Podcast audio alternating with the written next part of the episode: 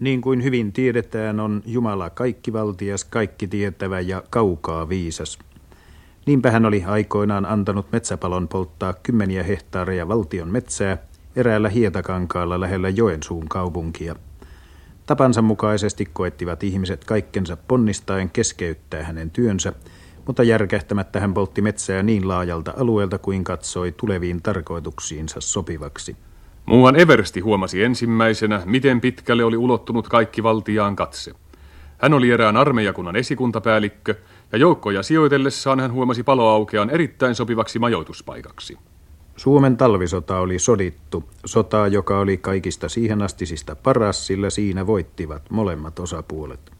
Suomalaiset voittivat sikäli vähemmän, että heidän täytyi luovuttaa alueitaan vastustajilleen ja vetäytyä tämän johdosta syntyneen uuden rajan taakse. Joukkojen jäännökset kotiutettiin ja nuoria ikäluokkia kutsuttiin niiden tilalle. Paloaukea sai jalkaväkipataljoonan vaivakseen. Kevät helteillä lähtivät vanhat miehet. Karvalakkeineen, turkkireuhkoineen, villapaitoineen ja huovikkaineen. He palasivat ilman sopeutumisvaikeuksia. Perinpohjainen suomalainen humala ja sitten töihin. Nuori ikäluokka astui sijaan. Siinä he seisoivat hieman vaivalloisesti aikaan saadussa rivissä nämä suomiäidin maailmanhistorialle valitsemat uhrit. Talonpoikia tukevissa vaatteissaan, päiväläisiä pikkutakkisillaan, kravatti rypistyneen tyykipaidan kauluksen alta sojottaen, ja joukossa joku kaupunkilainenkin, jolla oli ulsa yllä, ja joka ei nääs muistanut mitään koko matkasta nääs. Hieman Mäkinen aristeli aluksi. Nyytti kainalossa, parhaat vaatteet yllä ja taskussa viimeinen halkometsästä ansaitu tili. Hänellä oli naapurin tytön valokuvakin. Eihän Mäkinen ollut tyttöön rakastunut sen paremmin kuin tyttökään häneen, mutta sotaväissä kuulemma katsellaan tyttöjen kuvia. Aivan arkipäiväisesti he olivat naapuruksina eläneet, mutta lähtiessä oli Mäkinen kuvan ottanut kömpelön leikillisesti. Muista kirjoittaa. Mikä oli hänen suhteensa maailman historian suureen vyöryyn, josta kantautui yhtä ja toista hänen korviinsa? Aatu panee hulinaksi. Sitä mieltä hän oli. Kyllä Mäkinen tiesi, mitä hulinaksi paneminen oli. Vielä sattui tansseissa, että joku haka veti tuolilla lamput katosta ja karjaisi tupa tyhjäksi jumalauta. Suomalainen on kova ja me emme aloittaneet. Kyllä meillä oikeus on. Ja jos vielä tullaan, niin samalla lailla pannaan kova kovaa vastaan perkele. Kaunis on kuolla, kun joukkosi eessä urhoona kaadut taistellen puolesta maas. Kansakoulussa oli sillä yritetty jalostaa tuota sankarimieltä, joka ilmeni tuvan tyhjentämisessä.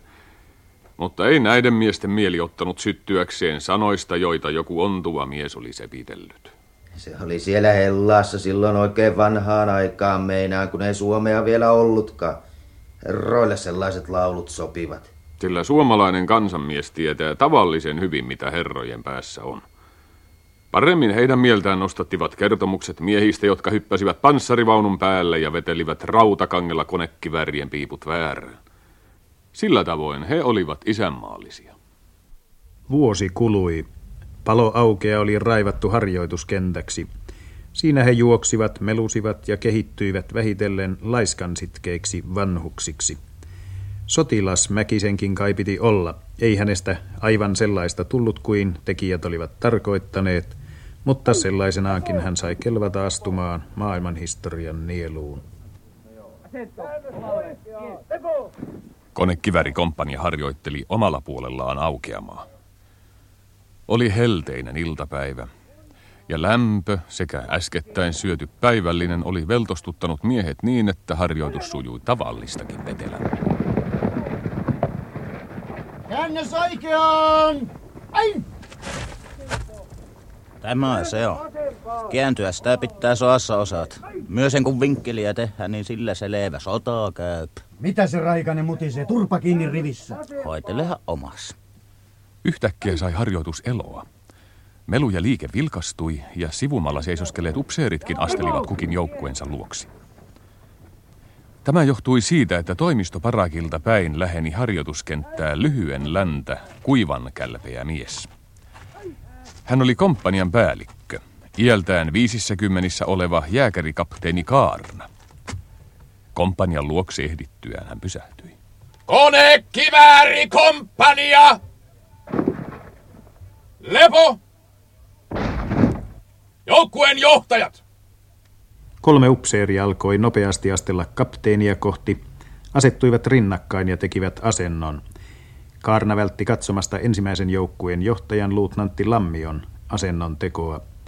Häntä ärsytti ennen kaikkea Lammion nykäyksittäin lakin lippaan nouseva käsi, jonka ranne kaiken lisäksi muodosti ohjesäännön vastaisen mutkan. Lammio oli aktiiviupseeri ja maasotakoulu oli pilannut hänet lopullisesti.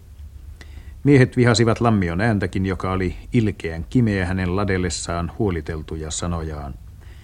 Toisen joukkueen johtaja oli nuori varusmies Venrikki Kariluoto, länsisuomalaisen kauppalan yhteiskoulusta ylioppilaaksi päässyt poika, joka yritti verhoutua jonkinlaiseen tärkeyteen koettaessaan täyttää talvisodan luoman reservin Venrikkimyytin puitteet. Kolmannen joukkueen johtaja oli myöskin reservivänrikki, iältään lähellä kolmea kymmentä. Vilho Koskela oli hämäläisen pienviljelijän hämäläinen poika, tanakka ruumiinen ja niin vähäpuheinen, että oli saanut liikanimen Ville Vaitelias. Sodan loputtua hänet oli komennettu upseerikouluun ja hän oli jäänyt armeijaan ylimääräisesti palkattuna vänrikkinä. Neuvottelun päätyttyä kapteeni palasi toimistoparakille ja upseerit joukkueittensa luokse. Koskela marssit joukkueensa parakin eteen. Joukkue! Seis! Käännös vasempaan. Ein! Ojentamatta lepo. Noin. Aliupseerit. Teittin tarvitse nyt huolehtia semmonen asia. Pataljona siirtyy autokuljetuksen toiseen paikkaan ja sen takia luovutetaan kaikki ylimääräiset varusteet pois. Vaatteet vaan päälle ja reppuun toinen alusvaatekerta, jalkarätit ja mantteli. Leipä, laukku ja ruokailun välineet otetaan ja aseet tietysti. Loput varastoon. Koittakaa pitää kiirutta. Minä tulen sitten, kun saan oman huussollini purrettua. Hietanen! Herra Vänrikki! Kattokaahan perään, että peli käy. Mihin tästä sit ollenkaan lähdetään? Missi helvetti asti? Ah, sitä minä en tiedä sanoa. Semmonen on vaan käsky. Minä lähden menee, pankaahan rähinä päälle. Sen verran saivat nämä miehet tietää kohtalostaan. Vähän rajoittuu sen vuoksi heidän vastuunsakin. Mutta innostuneita he olivat. Sattui niinkin harvinaisia tapauksia, että miehet itse kyselivät ryhmänjohtajilta, mitä pitäisi tehdä. Hietanen keksi kirjoittaa parakin pöydälle luettelon mukaan otettavista varusteista ja se selvitti touhua melkoisesti. Tämä varsinais-suomalainen alikersantti oli joukkueen vanhin Koskelan poissa ollessa, ja hänen oli onnistunut saavuttaa jonkinlaista arvovaltaakin joukkueessa, pääasiassa voimiensa ansiosta. Pojat puhuvat lähetin sanoneen, jotta pataljonan kirjuri oli sanonut, jotta meidät vierehään Joensuun varuskunnaksi. Ei, kuule Salo.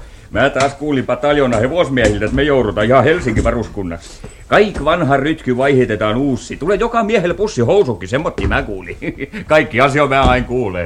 Hei, saatte nähdä pojat, että tästä tulee kahina. Se yksi kohja sieltä Saksasta lähtee ensin ja meidän nilki painaa perässä. Meinaan, se on repinyt suutansa siihen malliin, ettei yhtään tarvitse epäillä. Saa nähdä vaan, kuka hänessä käy. Meinaan siinä maassa riittää amisiooni. Ja Miina on pojat tiellä. Ja kuule se Lahtisen poika, minun Katjuusa siellä. Ei, poja, mä tiedä. Me mennään rajaan linnoitustöihin. Herra pelkkävä, että Venäjä tulee tänne, jos ne alkavat sotimaan Saksan kanssa. Mitä se täällä tekee? Ei se mun tietääkseni kenenkään kimppuun käynyt ole. Mutta saksmanneja täällä jo on. Lomakuljetuksia. Lomalaisia. Ei sen kummempia lomalaisia kuin Hangon kylpylässä, vuokramiehiä vaan. Hei, tai Viipurissa. Älä kuule puolus. Hei, kapu tuloo. Huomioon! Jatkakaa, jatkakaa. Jaha. Jaha, joko sitä ollaan kunnossa? Rikkinäiset varusteet vaihdetaan uusiin. Jos teillä on siviilivarusteita, niin pankaa paketti ja kotiosoite päälle. Kaikki liikakama pois. Kuten tarpeettomat kirjoituslehtiöt ja sen sellaiset. Herra kapteeni, ei nyt sentään kirjoituslehtiöitä. Tytöt ne lakkaa antamasta, ellei lemmestä lurita. Kuulkaa sitä! Kuulkaapas mitä mies puhuu. Lakkaavat antamasta. Hehe. Ehei, antaahan se tyttö, jos äitinsä tulee ja jos taas isänsä tulee, niin suorastaan pyytää. Näyttäkää. Saappaat vaihdettava uusiin, eivät kestä marsseja. Käskystä, herra kapteeni. Vai niin, että lemmestä luritettava. Onpas siinäkin. Onpa niinkin. Kynällä se poika vain naisten kippuu. Että kynällä sano. Ja siinä, jaha. Tiedättekö te pojat, mitä partiolaisen vyöhön on kirjoitettu? Olen valmis, herra kapteeni. Ole valmis. Jaha. Herra kapteeni, minä kun en ole partiopoika, niin en minä tiedä mihin meidän pitää olla valmiita. Ei sunkaan vain sota. Hei, hei. Ei sitä niin vai sotaan mennä. Sota on kaukana Balkanilla saakka. Herra kapteeni, se on sitä nykyään kova kulkemaan. Salamasottaa kun on. Minkäs sille sitten? Täytyy sotia sitten vain. Soritahan, soritahan. Ja kun kerran ruvetahan, niin silloin mennään pitkälle. Sillä tavalla, sillä tavalla. Muuten taisi käydä niin, että Lehto jäi ilman niitä muuttokahveita, kun ei vaimoni ehtinyt siinä muuton kiireessä tarjota. Ei ole väliksi. Niin, niin. Se siitä. Asia oli nimittäin sillä tavoin, että Lehto oli saanut kapteenilta luottamustoimen. Hän oli huolehtinut kapteenin perheen muutosta kaupungissa, ja kun rouva muuton aikana ei voinut tarjota kahvia, piti Lehdon saada ne jälkeenpäin. Tämä Tampereen seudulta kotoisin oleva alikersantti oli tullut kapteenin suosikiksi hieman oudolla tavalla. Nimittäin lomalta myöhästymisen vuoksi. Siviilissä hän oli ollut auton apumies, ja muuta hänen entisestä elämästään ei kiskomallakaan saatu irti. Lomalta hän oli silloin myöhästynyt kokonaisen viikon. Ja miksi te ette tullut ajoissa takaisin? Ei huvittanut. Ei huvittanut! Tiedättekö, mitä tästä seuraa? Tunnen rangaistusohjesäännöt, herra kapteeni. Jos lähtee tuolle tielle, niin on kestettävä loppuun saakka. Ihminen voi tehdä omasta tahdostaan lain vain sillä edellytyksellä, ettei hänelle jää mitään oikeuksia. Joka asettuu lauman ja sen lakien yläpuolelle on henkipatto. Äärimmäisyyteen johdettuna se merkitsee, että aina on elämä pelissä.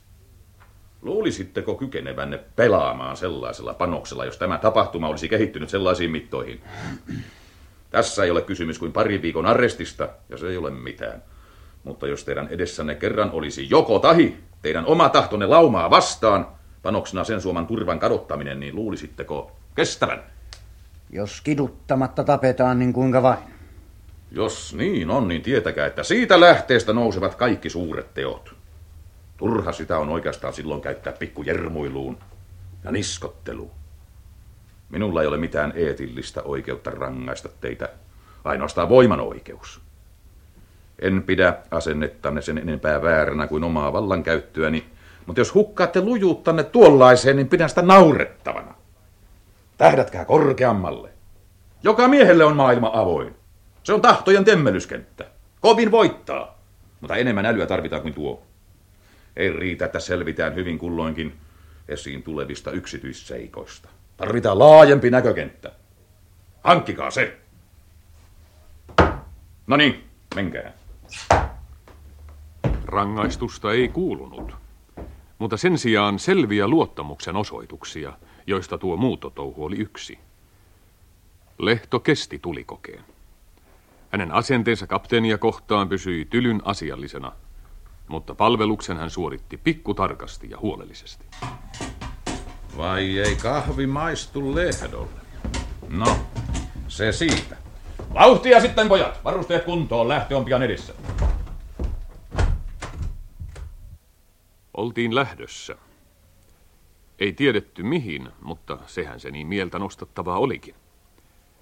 Patjoja ja peitteitä kannettiin varastoon, jossa vallitsi ennen kuulumaton sekasorto.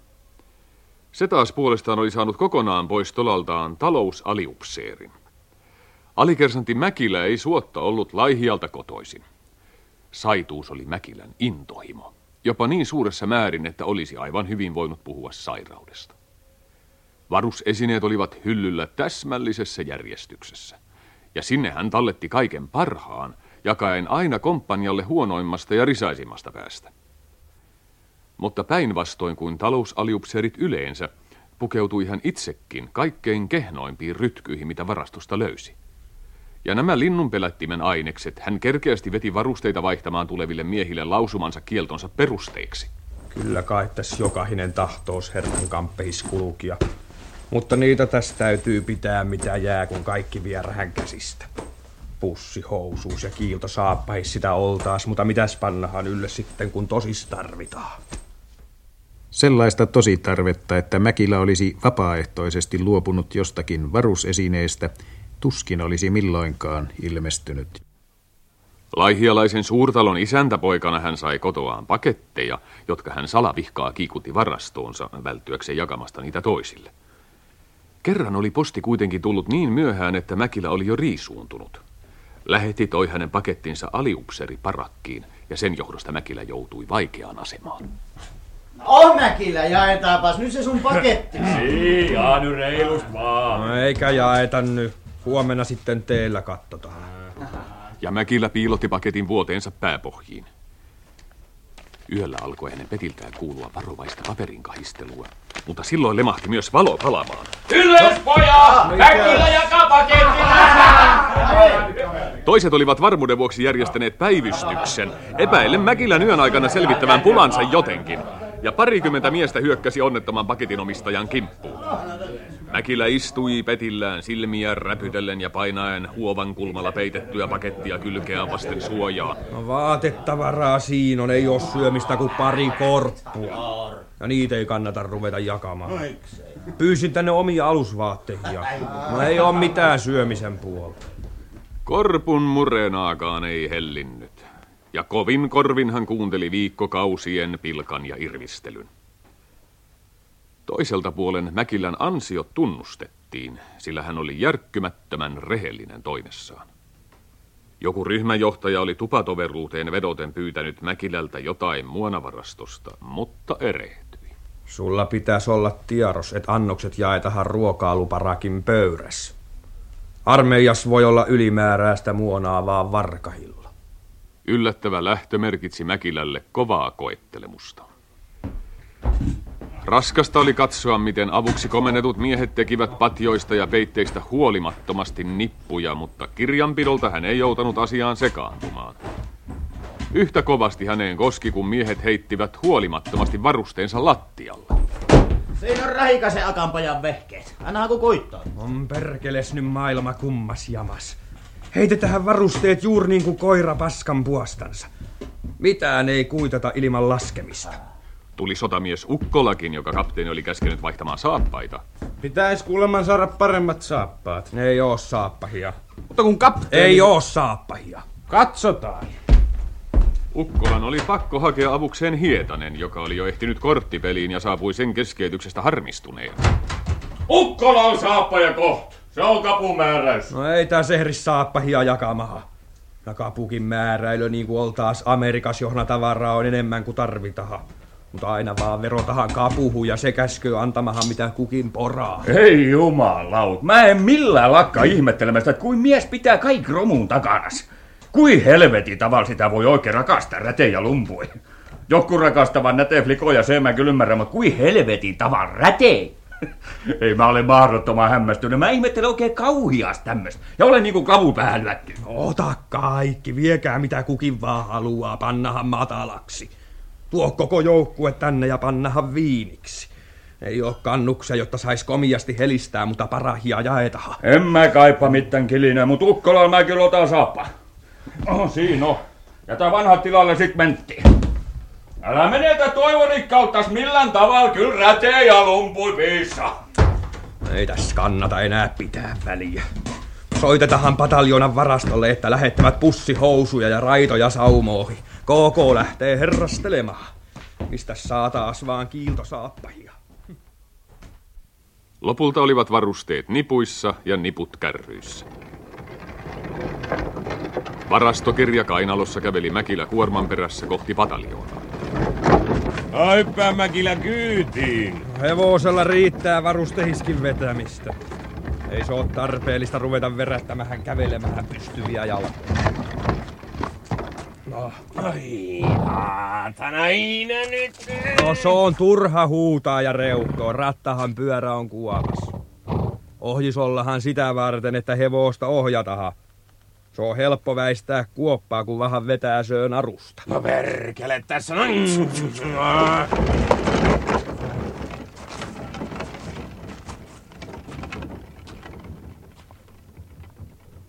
Toimistoparakissakin valmisteltiin lähtöä.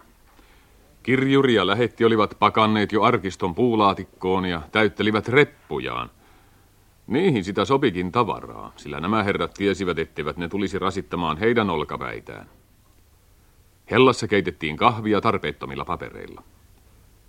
Ikkunan alla sijaitsi höyläämättömästä laudasta tehty pöytä. Sen ääressä istui kapteeni Kaarna katsellen ulos ikkunasta – Suupielessä karehti hienoinen hymy, jonka herätti polkua myöten hiljakseen lähenevä vääpeli Korsumäki, vanha rajavääpeli, joka ikänsä vuoksi oli siirretty rajapalveluksesta komppanian vääpeliksi. Hän käveli hitaasti, ympärilleen katsellen. Ja nähdessään maassa puukapulan, hän kumartui ja nosti sen ylös käsivarren taipeeseen kahden siinä ennestään olevan kapulan lisäksi. Kylvetään klapuja pitkin tietä. Kyllä kummallista peliä. Ollaan juuri niinku pahat kakarat. Ja sunkaan tuommoista hultti on, mutta ole kenenkään kotona kärsitty, mutta täällä ollaan niinku ei millään olisi väliä. Ei mitään tietoa kolonnasta. Ei mitään. Ei yhtään mitään. Eivät tiedä itsekään. Sanovat, että ylhäällä on suuria järjestelyjä. Minä luulen, että se merkitsee uusia joukkoja. Huhu liikekannallepanosta näyttää olevan totta. Muodostetaan divisioonia. Me tulemme yhden kantajoukoksi. Muut kaksi rykmenttiä tulevat reservistä. Lähetti. Kahvipannu. Kyllä, herra kapteeni. Öö, se tietää sotaa. Ei osaa sanoa. Sanotaan, että se riippuu Saksasta. Teoreettisesti se riippuu kolmesta tekijästä. Saksasta, Venäjästä ja meistä itsestämme. Mm. Ensiksi, jos Saksa hyökkää Venäjälle, mitä minä muuten hetkeäkään epäile, ja vaatii meitä osallistumaan sotaan. Muurmannin tien tärkeys puhuu sen puolesta. Toiseksi saattaa Venäjä yrittää selvittää tilanteen lyömällä meidät heti, tai ainakin siirtämällä sodan meidän alueellemme. Se tuskin odottaa meidän jättävän tilaisuuttamme sikseen. Ja kolmanneksi, me tuskin jätämme tätä tilaisuutta. Vuokralaiset helvettiin. Meidän on asetuttava puolelle tai toiselle ja valintaa tuskin tarvitsee epäillä. Eipä sunkaan, eipä sunkaan. Kuinka hänessä vain käyneen? Hm. Pelkäättekö selkäsaunaa? Emme me tällaista mahdollisuutta enää saa.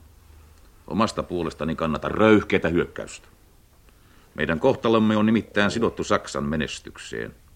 Ja sen vuoksi meidän on tehtävä kaikki mahdollinen tuon menestyksen hyväksi.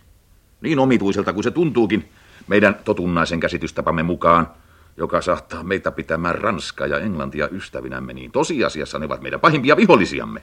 Niiden tappio on Saksan voitto, ja Saksan voitto on meidänkin voittomme. Joo. Jos kärsimme tappion, niin muuta suvun päälle ja sillä selvä, mutta nyt on ponnistettava viimeinenkin hitunen Venäjän tuhoamiseksi ja mieluummin ihan kaikkisesti. Niin. Kai minä jätän perheen paikoille.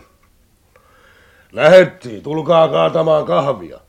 Kyllä, herra Parasta se on jättää perhe paikoilleen. Emme me tule takaperin. Tilanne on toinen kuin viime kerralla. Muuten kuormastot tulevat komppanioiden mukaan vasta perillä, niin täydennetään ensin. Joo, helpotus se on sekin. Eipä tarvitse siitä huolehtia, mutta kovin tämä tuntuu sodan makuiselta. Ensin jumalaton kiire, että sitten on aikaa odottaa. No sitä se on. Kohtahan tästä joutaisi, niin. He joivat äänettöminä kahvia. Vääpeli katseli ajatuksissaan eteiseen, jossa kirjuri kampasi tukkaansa. Tämä ilmehti peilin edessä, mieden päätään välillä kauemmaksi ja painelle lainetta tukkaansa. Kaikenlaista viheltäjää sitä on. Maailman historia muodostuu kaikenlaisista toimista. Joku ehkä katselee Berliinissä Venäjän karttaa ja tekee suunnitelmia. Tämä kirjuri kampaa tukkaansa. Mutta mukana hänkin on. Mukana ollaan, mukana ollaan ja rattella pysytään piru viekö. Niin se on. Lähetti! Herra kapteeni. Parta teriä kanttiinista. Useampi pakkaus. Tuokaa lopulla rahalla rinkilöitä, saatte lopun kahvin. Selvä on, herra kapteeni. Jaa. Jos minä tuon perkeleen puhelimen vierestä lähden, niin se soi heti. Mm-hmm. Ympäristön lotat pitivät kanttiinia iltaisin erässä tyhjässä parakissa. Lähetin saapuessa oli sotavesä tupaten täynnä. Älä perkele änkeen väliin, äijä. Tämä on kaptin asia. Me hännille vaan. Myyjänä oli vain yksi lotta. Jonossa veisteltiin vitsejä sen mukaan, miten kukin osasi, sillä huomio piti jotenkin herättää. Kyllä he sen tiesivät, ettei heillä ollut suuriakaan toiveita, sillä kanttiinipöydän päässä istui luutnantti Lammio. Miten se tyttö rahikaiselle oikein möis, kun eroota ja ikävää jäähä? No kahvia nyt tietysti kupi ja rinkille. Tänä iltana myydään rinkilöitä niin paljon kuin riittää ja kanttiini myydään tyhjäksi. No siinä se on. Sataa siitä tullaan. Sen merkit on ilmassa. Ennen ei saanut kuin yhden kuppia kohe. Nythän sitä vallan kävi onnettomasti. Tokko myö tuon tytön kaaniita silmiä ennen suahan katella milloinkaan. Tehkään kauppanne, että muutkin saavat. Herra luutnantti, kunhan joubutaan. Kun on pitkä matka, niin evää sen mukaan. Kuinka paljon tuota tupakkoa suot? Paljonko haluatte? No olkoon tuota paketti. Ja pannaan niitä rinkilöitä joku kymmenen. Tavaransa kerättyään ja maksettuaan Rahikainen poistui ja istui oven suuhun pöydän ääreen, jossa oli muitakin kolmannen joukkueen miehiä. Ei tullut siflikas Teijalasta äitti. Siinä täytyy olla napea kauluksessa kanssa. Mie nyt en oo sen tarpeessa. Nyt sä vasta oikein valhe juttele. Se oli semmonen mies, että jos teet henkis selvittäinen, minä vie sun meidän kulman sonniksi. Kuulkaa kaikki, kolonna saapuu tänne kello 22. Vasta 22. Mitä ne herrat muni? Minkälaisia jästipäitä siellä oikein on asioita hoitelemassa? Kuka te löydät ennen kiertelöä tyhjissä paraakeissa? Lautasängyt seisoivat tyhjinä paikoillaan. Peti ja siihen kuuluva välikkö oli jo ehtinyt muodostua kodikkaaksi, ja nyt kun se oli tyhjä, tuntuivat nuo sinistyneet laudat oudon kolkoilta. Erään sängyn pohjiin oli ilmestynyt kirjoitus. Tämä Peti on ollut sotamies Pentti Niemen, joka nukkui siinä palvellessaan Suomen raskaassa ja joka jätti sen lähtiessään tuntematonta päämäärää kohti 16.6.1941. Alokas veripää Monni. Kun lähestyt tätä Petiä, niin riisu ruojut jaloistasi, sillä Peti, jota lähestyt, oli vanhan pyhä paikka. Heidät siunattiin kuitenkin ennen lähtöä. Koska aikaa oli, kierteli pataljonan pastori pitämässä kompanjoissa iltahartaudet. Kapteeni Kaarna käveli edestakaisin komppaniansa edessä ja vilkuili välillä kelloaan. Jaha. Sitten pitää. No, ei mitään. Ei mitään. Käy muutenkin. Paloaukeota pitkin saapui pastori polkupyörällä. Jo liitää varis paikalle. Kompania! Asento! Lakki päästä! Lepo! Päät paljastuivat ja kankeat hiukset saivat vapauden törröttää mielensä mukaiseen suuntaan. Tai oikeastaan suuntiin, sillä yhdessäkin päässä ilmeni varsin erisuuntaisia pyrkimyksiä. Veisaamme virrestä, Jumala ompi linnamme, ensimmäisen säkeistön.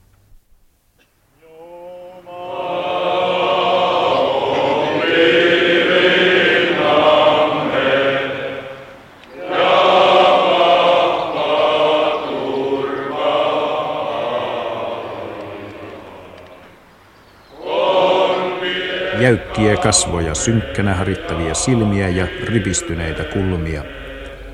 Koska nämä miehet eivät tunteneet minkäänlaista hartautta, osoittivat he kunnioitustaan Jumalalleen olemalla synkän ja vihaisen näköisiä.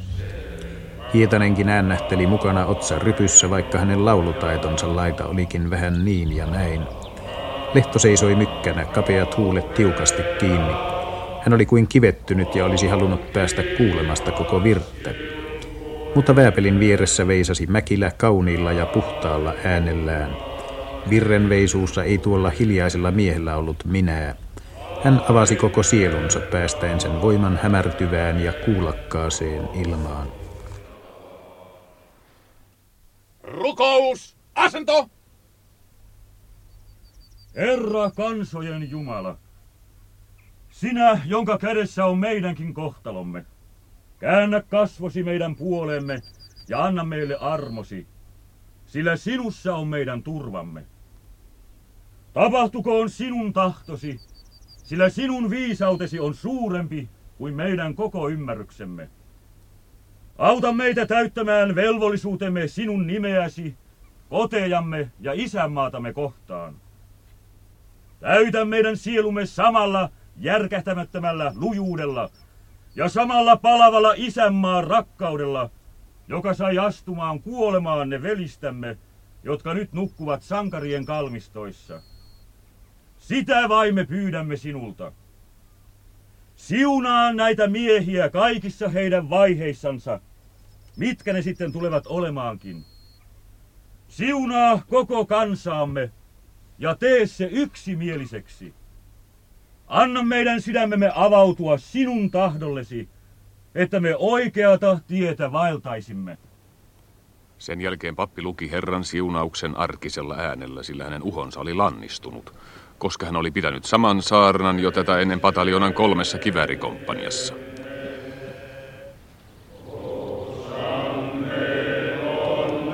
Siunauksen päälle kajautettiin vielä virren säkeistö ja niin oli toimitus oli.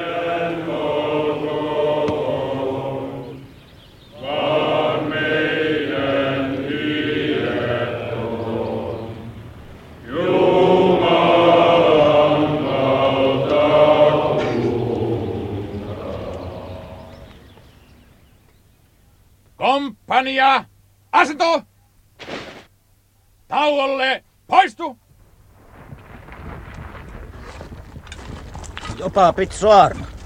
Millä ilvellä sä tuollaisesta lähtö ei tuollainen iä? Mutta hirveitä tuo huaste. Me joudutaan pojat kalamistoihin. Sellaisia aukkauksia latee niin, että karvat vieläkin törröttää niskassan pysty.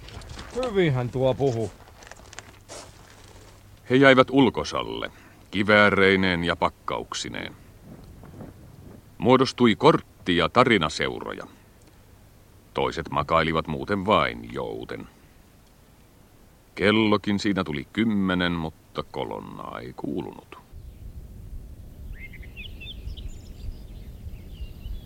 Taatali lunkut ja poliitia lunkut. Taatali poliitia, poliitia lunkut. Ei, kyllä täytyy sanoa pojat, että nuo tähre ovat kaukan. Sitä mä kaikkein enemmän ihmettelen, mitä semmoisilla ollenkaan tehdään. Antaa Marne valo sentään. Valo. Aurinko ja kuu valo mä kyllä ymmärrän, mutta mitä tommosella valolla tekee? Ei mitään. Mä olen sitä mieltä, että jos mä olisin ollut Jumala, niin mä en olisi siis tehnyt koko tähreen. Ei niitä Jumala tehnyt ole. Se on semmoista puhetta vaan. Kouluissakin opetetaan, vaikka hyvin tiedetään, että se on valetta. Ei ihmistäkään luotu ole. Meressä se on syntynyt. Hiiltä ihmisessä on ja muita aineita. Yksinkertaista jymäytetään, että se on hyvin nöyrä kapitalistille, se siinä vaan. Kyllä se ei verran ymmärrä, että mä tommotti usko. Hiiltä. Sä puhuu ihan beemossi. Mä ihmettelen kauhios. No kui helveti tavalla ihminen on voinut syntyä meressä. Jos puoli minuuttia on upoksissa, niin henk loppuu. Ja mun kropasta ne löyr yht hiilen murena. Lihaa ja luut ihminen on. Sen tietää kukaan hyväs. Ja kapitalistista mä taas en tiedä sanoa yhtikäs. Jos meidän äijä kuolee ennen mun, niin mä saan yhdeksän ja puoli hehtaaria helvetin huono maat. Simmonen kapitalisti mä olen. En mä sentään kovin paljon luule nöyristelevä, vaikka tuli siis millainen kapitalisti meidän pellon syrjä. Mä kävelen vaan käret taskussa syljeskele helvetin pitkin sylkkiä. Simmonen mä olen. Kyllä sitä upoksissa voi olla, jos on kirukset. Ihminen oli alkuansa kala. Kyllä sen on tunnustanut kapitalistinenkin tiedämme. No, kuulka poja. Kuulka mitä Lahtisen poika puhuu. Nyt sä vasta oikein äläkä päästä. Nyt mä olen hämmästynyt. Mä olen vissi ahvena, kun mulla on köyry harttia. Tulka onkel poja! Mä en oo mitään muut lukenut, kun joskus Turun sanomisen sen jälkeen, kun mä vaivaisesta kansakoulusta pääsin, mutta sen verran mä en tiedä, että mä usko. Mä olen ahvena. Mä olen hiilestetty ahvena. Mä ihmettelen kauhiasti. Kala. Hietanen on ahven. Luonto se on, joka luo sillä se on vanhala. Kaikenlaista vaan kohotetaan. Kyllä herra tietää, mitä laulua se laulaa, kun pussista on kysymys. Sitähän toi variksen kuikelokin siinä Jaanas. Anna meitille voimaa puolustaa kapitalistin rahapussia. Meinaa, jos tämä isänmaa jättäisi ne yhtä köyhyksi kuin minä olen, niin tuskin ne siitä välittäisivät senkään vertaa kuin minä. Ja minä en antaisi hänestä edes vanhoja jalkarättejäni. Taas sitä lähdetään, mutta annas olla kuinka käy. Kyllä sitä riittää äijää meittiäkin vastaan. Mutta Suomen sotilas vastaa kymmentä ryssää. Nee, nee, kyllä kai vanhala, niin.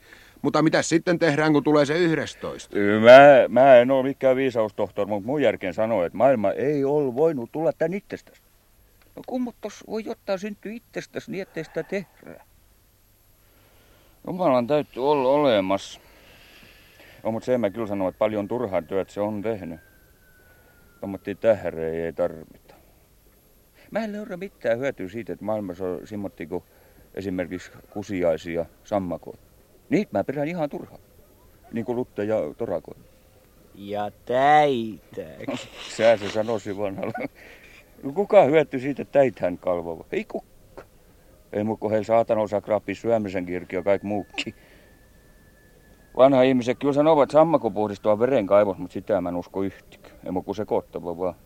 Ja on kenenkään mielestä mukava latki sammako kuttu. Ja nuija päitä. Älä, älä enempää saa. Kaikki saatani niitä on. Ikkunasta kattelin, kun heilulaiva seilaa. Aurajoen siljätä pinta sano hei hei uu, vai seilailee tuolta. Aurajoen siljätä pinta. Ja polle polle polle, älä aisalle kakisilla huomenna on markkinapäivä. Hili rimpsis jalkuta hiljalle vai huomenna markkinapäivä.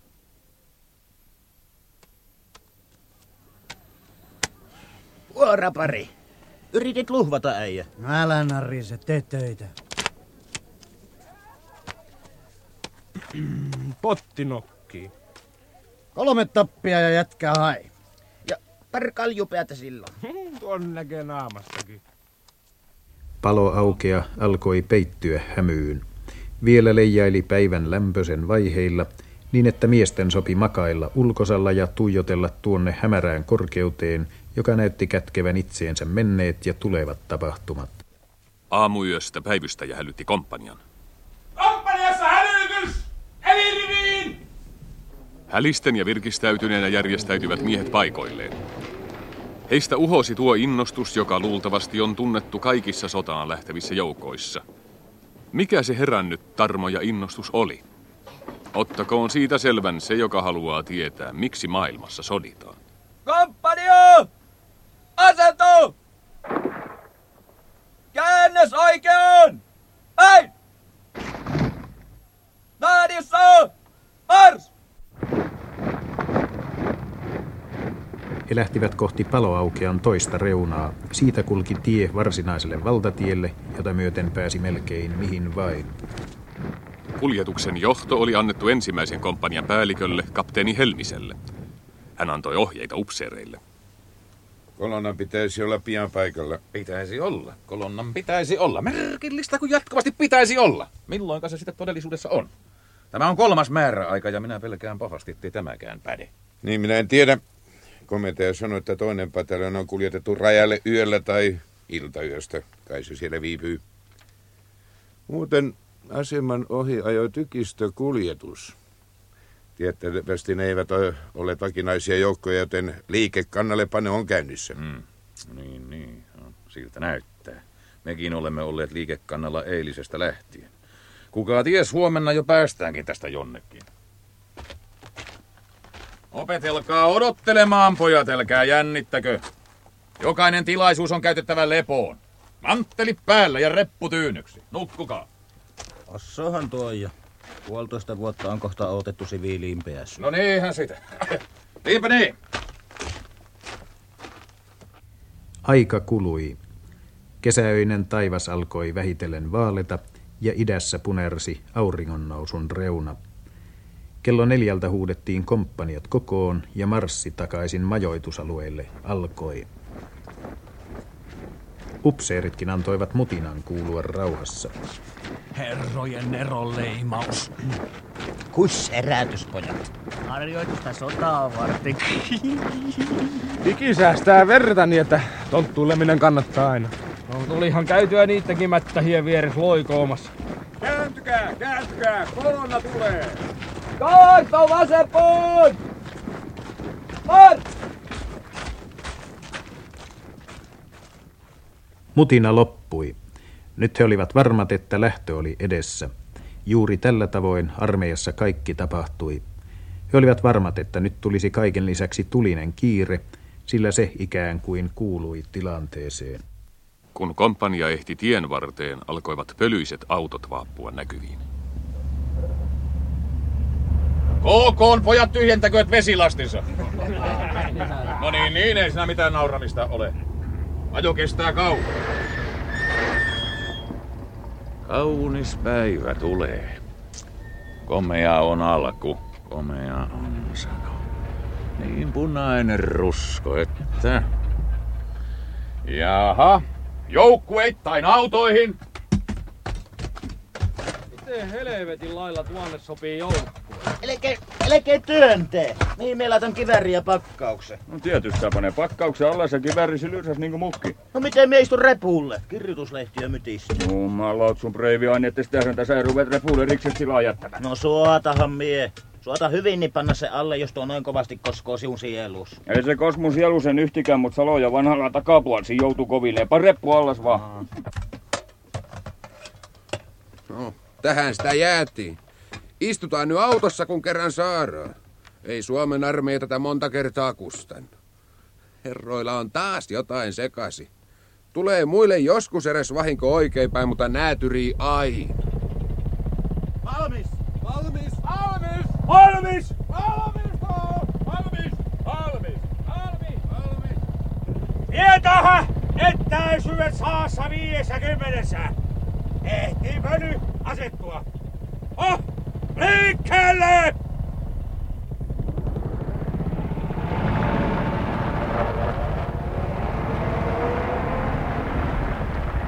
Hyvästi palo aukeaa! Hyvästi parakit! Vanahat lähtee! Viimeinen tervehdys sinun palo aukio! Jää hyvästi ihan kaikkisesta hieimejä!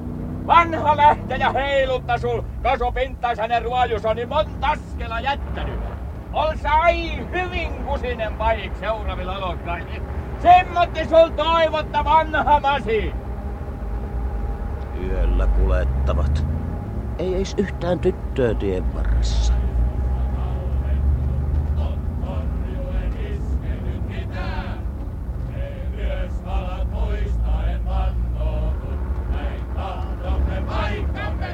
Kolmannen joukkueen auto kääntyi valtatielle, jossa leijaili edellisten autojen jättämä pölypilvi. Kirkas aamu helotti tienvarren puiden rungoissa ja kultasi pölypilven, jonka läpi ajoi innostuneita nuorukaisia kuorma toisensa jälkeen.